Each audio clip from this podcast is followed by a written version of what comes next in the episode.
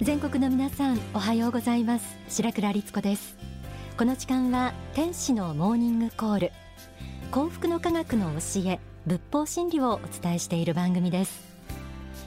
東日本大震災がもたらした被害と影響を前にまだ不安でいっぱいの方も多いと思いますがそれでも被災地の皆さんが励まし合い踏ん張って笑顔で前を向いている姿逆にこちらがとても励まされます。人間には底力があります。仏が作られた仏の子である人間には信じる心が与えられています。そう信仰という名の本能は人間にしか与えられていません。震災に直面してある意味でこの信仰の本能に目覚め始めた人もいるんじゃないかなと思います。その一つが先週お送りした祈る心。祈りたいというその気持ちが信仰の本能から来ている証拠だということもお伝えしましたが皆さんにも一人一人に宿っているその心の力信じる力にぜひ目覚めてほしいです。その力で再び力強い日本を作っていきましょう。幸福の科学では未来を創造するための教えがさん説かれています。今日は中でも教育にスポットを当てたいと思います。最近日本の学校教育に不安を感じている方も多いと思います。いじめや学級崩壊あるいは学力低下などさまざまな問題点が浮かんできます。なんとかしなくてはという思いに駆られている方も少なくないんじゃないでしょうか。今の子どもたちがやがて大人になってこれからの社会を担っていくわけですからその意味で教育というのはお子さんをお持ちの方ばかりでなく誰にとっても人事ではないとても切実で身近な問題です。今日は2月に発刊された教育の法という大川隆法総裁の書籍を紐解きながら今必要な教育のあり方と題してお送りします。えまずそもそも教育の持つ意味とは何でしょうか？第一章では次のように書かれています。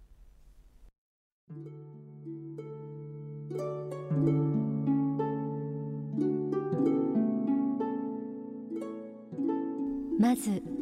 教育の持つ意味から考えてみましょう。例えばある学校で勉強を収めることによってその人の将来の職業選択や社会的なコースさらには親と同じような職業に就くか否かなどいろいろな道筋が変わってくるわけです。そういう意味において教育というものは人間が今回の自分の人生を作る上において非常に重要な役割を果たしているのではないかと思います。ある意味で教育によって全く別の人生を歩むことができるわけです。学校の選択を変えあるいは学問における専門の選択を変えることによって自分の人生が変わってしまう面があるということです。つまり教育にはある意味で一種の魔法のようなところがあると思うのです。教育には人間を変える大きな力があるということは否定できません。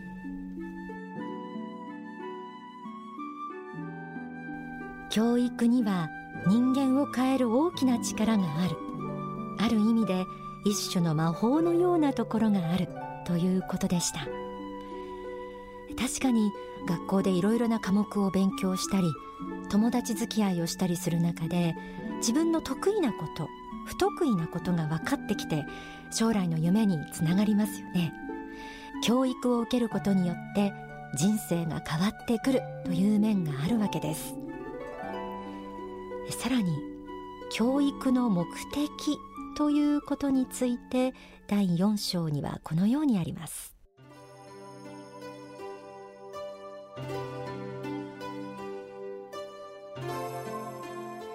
教育の目的について突き詰めて考えるとやはり実社会に出た時に仕事ができ社会的にも尊敬を受けるような人間を作っていかなければならないと思うのです。人間としての基本はまずは仕事ができ社会人としてきちんと世を渡り生き延びていけるということです。さらに言えば自分が今までに受けたご恩を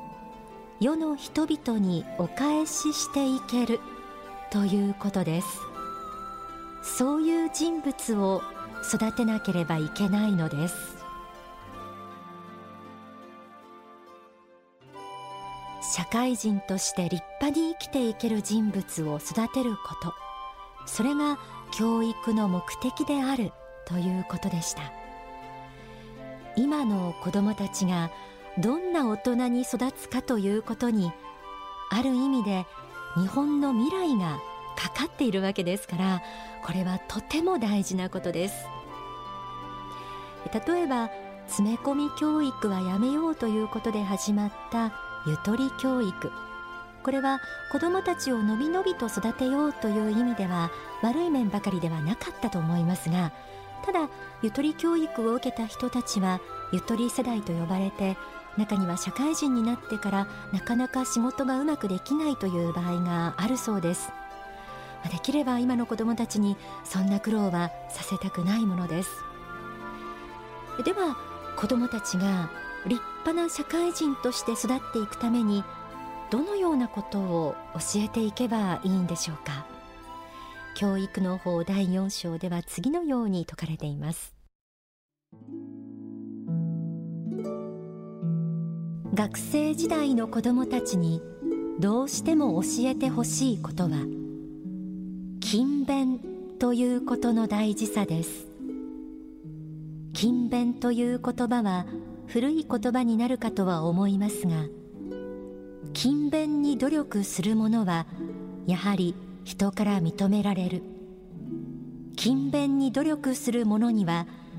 必ず道が開けるということをしっかりと教えてほしいのです。学校教育においては子どもたちに勤勉を中心とした努力の大切さを自分自身で確認させるとともに努力をしたら努力しただけの成果が上がってくるということをきちんと自覚させることが非常に大事だと思います。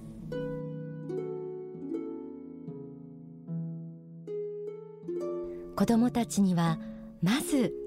勤勉に努力することの大切さを教えることが大事だとありました。勤勉というと確かにちょっと懐かしい響きを感じる方もあると思います。反射的に昔よく学校の校庭に立っていた二宮金次郎の銅像を思い浮かべる方もいらっしゃるかもしれません。背中に薪を背負いながら本を読む。まさに勤勉を絵に描いたような銅像です。最近はあまり見かけなくなりましたがあの二宮金次郎のような勤勉の精神は今の時代でも変わらず人間にとって大切な基本的な価値観だと言えそうです。さらにそうした勤勉の精神の他にも子どもたちに学んでほしいことがあります。その勤勉に努力した結果を世の中のお役に立つという形で発揮してほしいと思うんです。それについて引き続き教育の方第4章から引用します。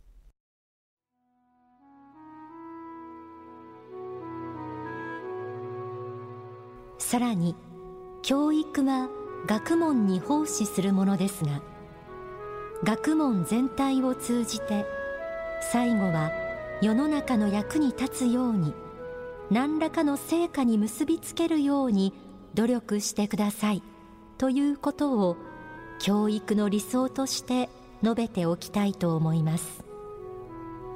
学問をしたらそれを世の中の役に立てよう何らかの形で活用していこうという気持ちを持っていただきたいのです。特に実社会に出てから勉強をする場合はこうした姿勢が大切です。情報は山のようにあるので無駄な勉強をあまりしすぎると人生の無駄そのものになってしまいます。その意味でも世の中への貢献につながるような勉強にできるだけ絞り込みそこに自分のエネルギーをフォーカス集中させていく努力が必要なのです。そういうことも子どもたちに教えてほしいと思います。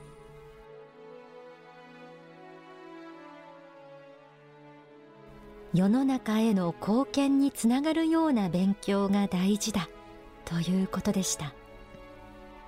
一生懸命に勉強してももしそれが自分の幸福のためだけのものであったらその結果として得られるものも自分だけの小さな幸福にとどまってしまいます。そうではなく努力の結果を世のため人のために役立てていくことによって多くの人を幸福にすることができますし自分自身もより大きな幸福感を味わうことができます。今日は教育の法という書籍を紐解きながら今必要な教育のあり方と題してお送りしています。ではここで大川隆法総裁の説法をお聞きください。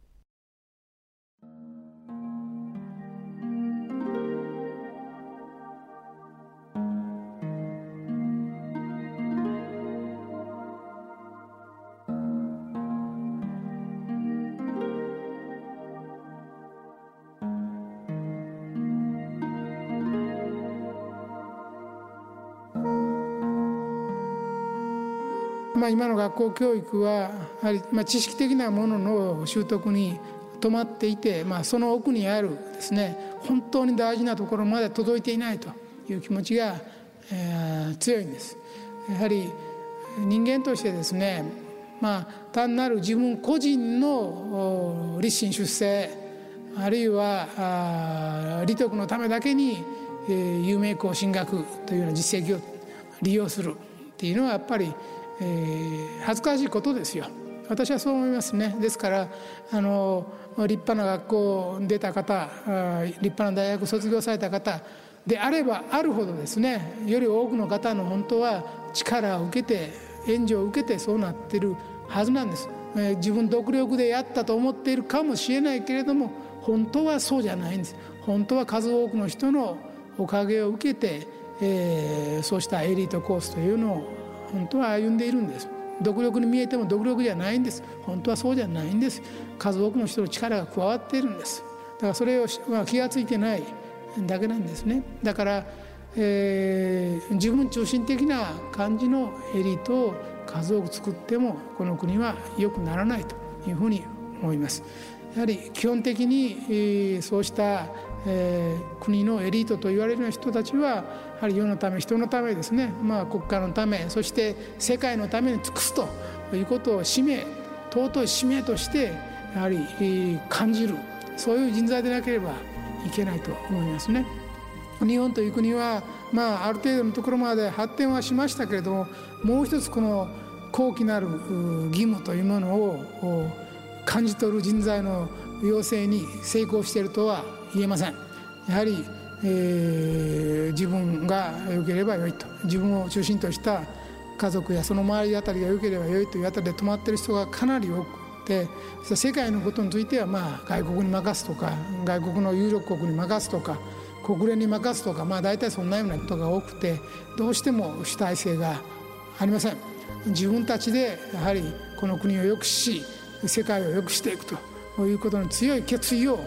持たねばならないというふうに思っております。そのためにはそうした高貴なる義務ノブレス・オブリッジをやっぱり感じる人を育てなければいけないそのバックボーンにはやはり宗教的なものがなければいけないんですで日本国憲法では、まあ、宗教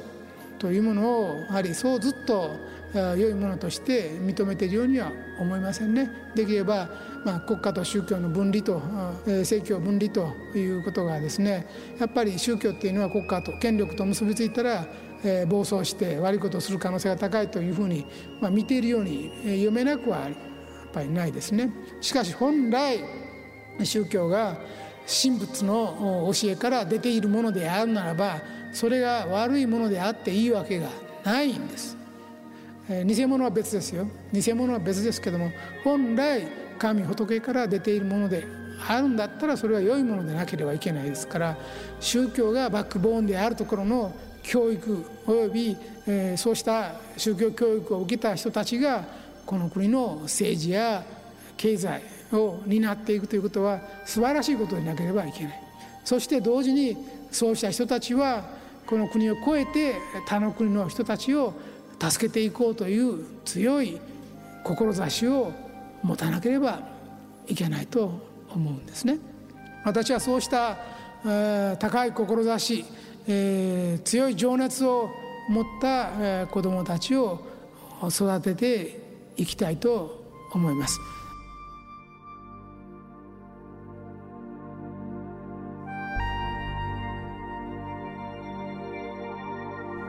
きいただいた説法は書籍教育の法に収められています。私の知人に教育改革を使命としている大学生がいるんですがこの震災でいろんな人の反応を見て改めて力強い人間づくりという教育の意味をかみしめ絶対日本の教育をよく変えてやるんだと燃えている男性がいました。力強い未来を創造するための教えの中から今日は教育について取り上げてみました。後ほど今日ご紹介したこの教育の方の書籍プレゼントのお知らせもあります。